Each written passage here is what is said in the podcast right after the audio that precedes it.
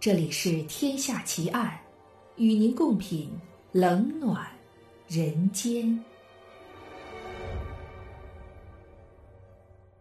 各位听友，大家好，我是暗夜无言。您现在收听到的是《天下奇案》，今天为您带来的案件是最特殊口味的咖喱——新加坡三十五年未解的。杀夫悬案。这起发生在新加坡的案件，可能会与一九九三年上映的人肉叉烧包电影一样，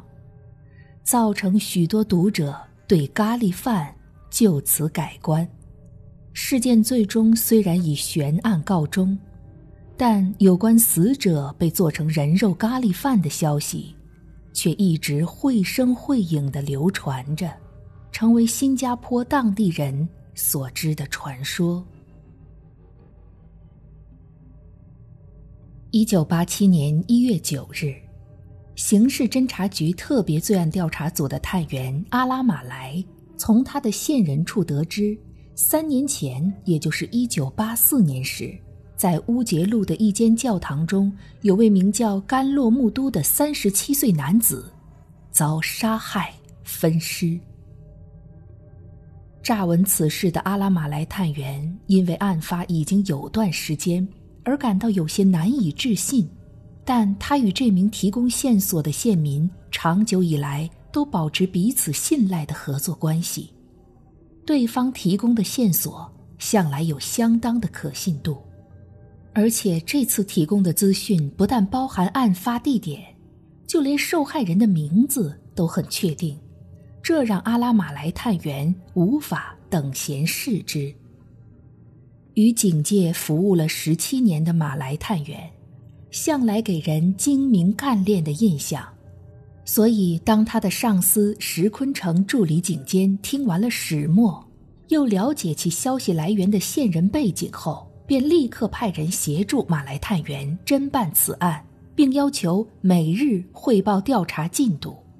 一则来自密报的疑案，俨然成为调查组手上最重大的案件。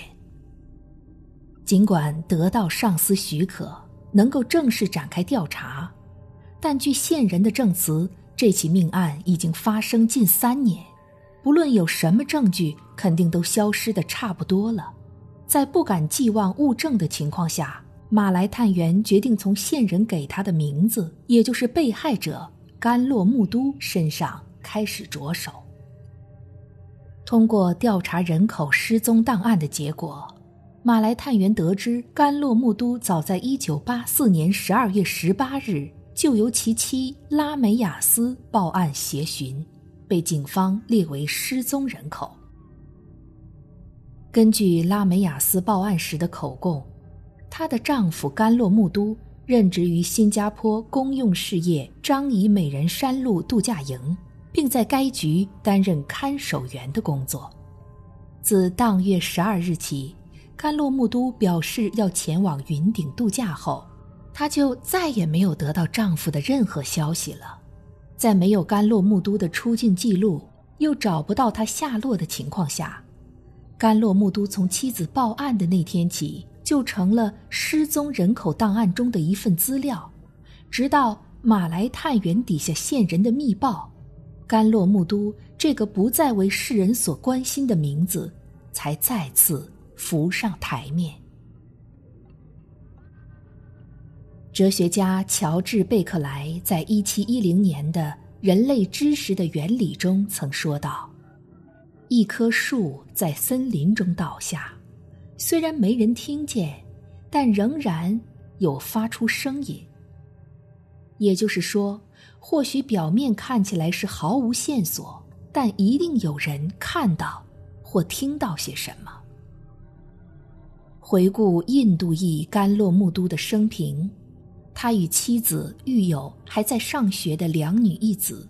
妻子拉美亚斯虽然与丈夫工作地点不同，但同样是一名看守员，家族中也有许多人从事这份工作，可以说是看守员世家。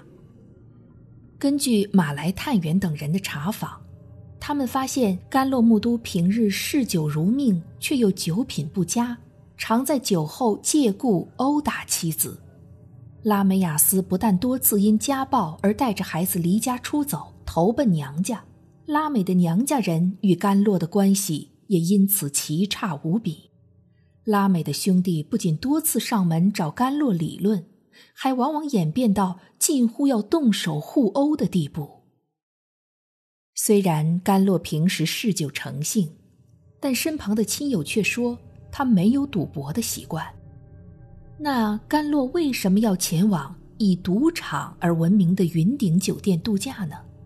就算甘洛心血来潮想豪赌两把，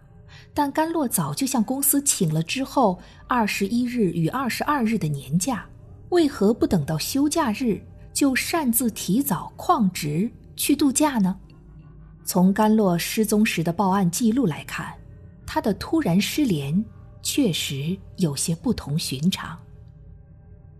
种种疑点都令马来探员百思不得其解。反观甘洛与七舅间的争执，也已经到了白热化的地步，两方的关系可以说是如同仇人一般的水火不容。这是否也与甘洛的失踪案有关呢？为了证实自己的推测，马来探员将拉梅亚斯以关系人的身份请来警局询问。但拉梅亚斯支吾其词的不寻常态度，只更是加深了马来探员的怀疑。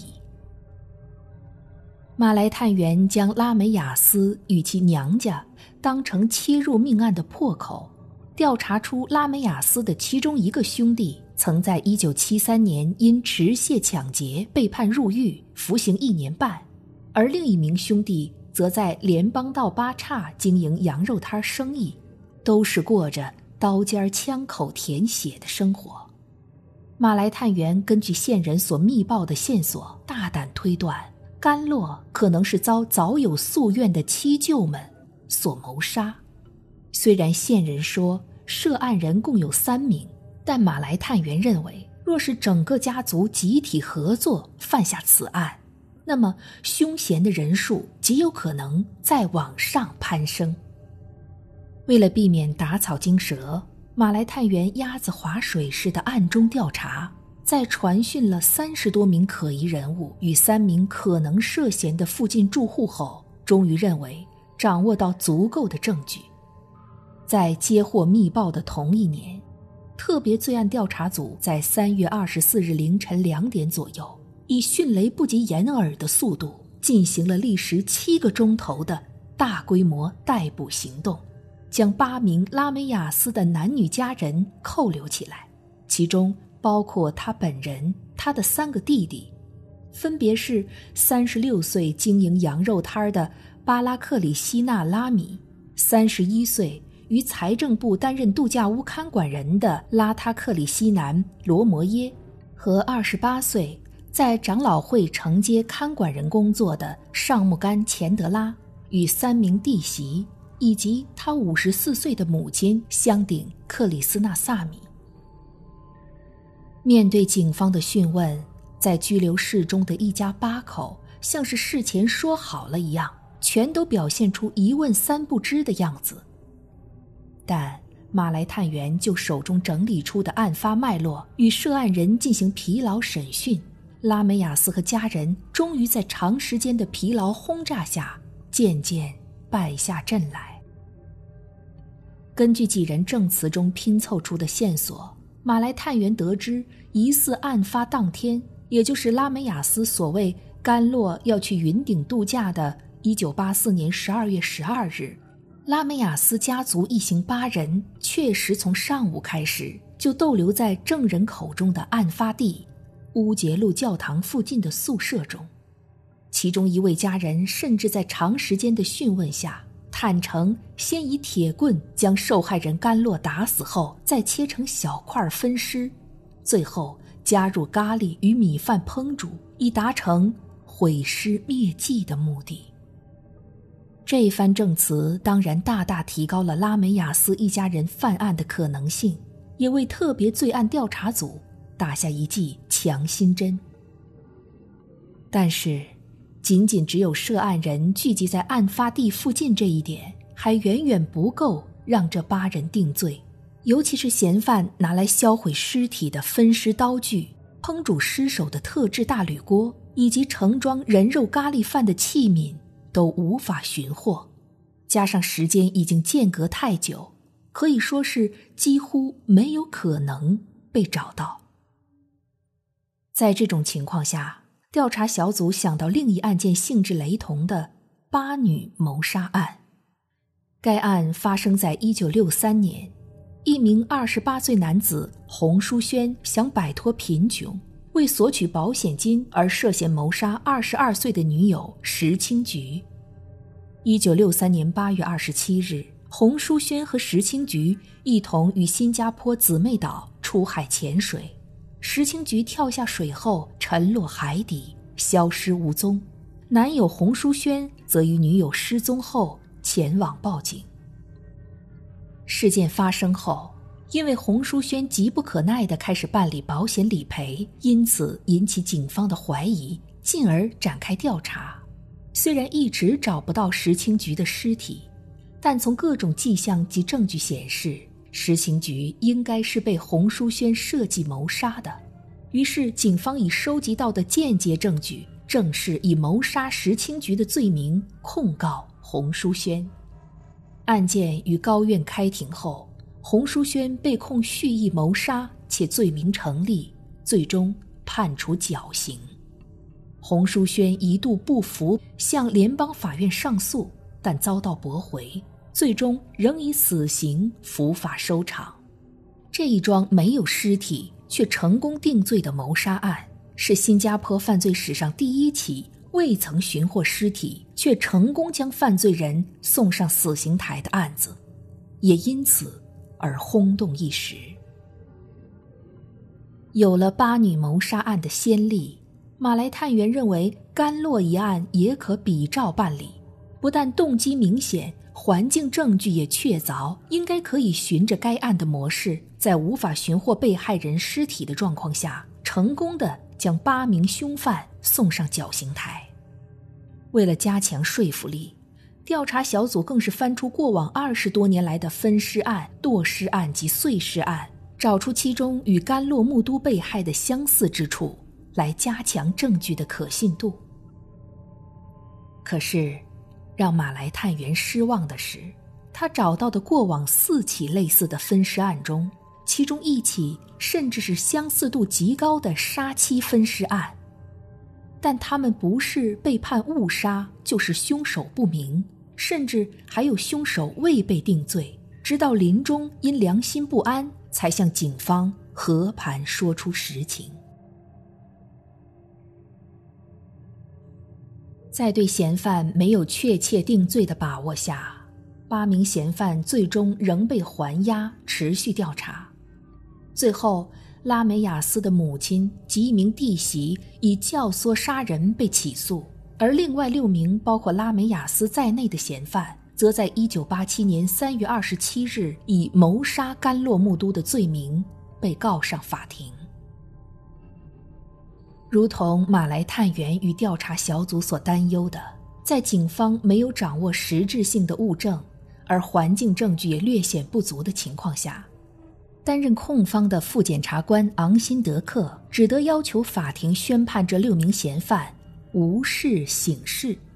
此项判决的意思是释放，但并非无罪释放。也就是控方现在手上虽然没有实质性的证据，但只要随时找到新证，都能重新将拉美亚斯一家送上法庭。面对警方拿不出证据却又不肯妥协。拉美亚斯家的辩护律师亚比亚皮莱和拉吉库马趁机援引过去的判例，提出要将他们的一干当事人无罪释放。律师的要求有理有据，本次担任初级法庭的地方官也只得依法将这六名被告当庭释放。不过，特别调查小组在获释的六人还来不及开心之际。便以刑法临时规定法将拉美雅斯的三个弟弟逮捕，扣押进张仪监狱关押，并打算借机继续寻找他们谋杀甘洛的证据。拉梅亚斯的律师对于警方的动作大表不满，直接向高院提出人身保护令的申请，成功让被关押的三人无条件释放。在这场谋杀案的两造法律条文攻防交手中，尽管最终还是以六名嫌犯都无罪释放画下句点，而根据一事不再理原则。就算之后警方努力找到更多拉美亚斯一家犯罪的证据，也都无法再以谋杀甘洛木都的罪名控告这家人。只是关于拉美亚斯一家谋杀并烹煮了甘洛木都的说法，却在邻居间甚嚣尘上，甚至还有传言说甘洛做成的人肉咖喱饭曾被不知情的邻居吃下了肚，而所有参与办案的警员。也一致认为此案确实是全家合谋的杀人计划，因为最好的证明就是甘洛木都至今仍然音讯全无。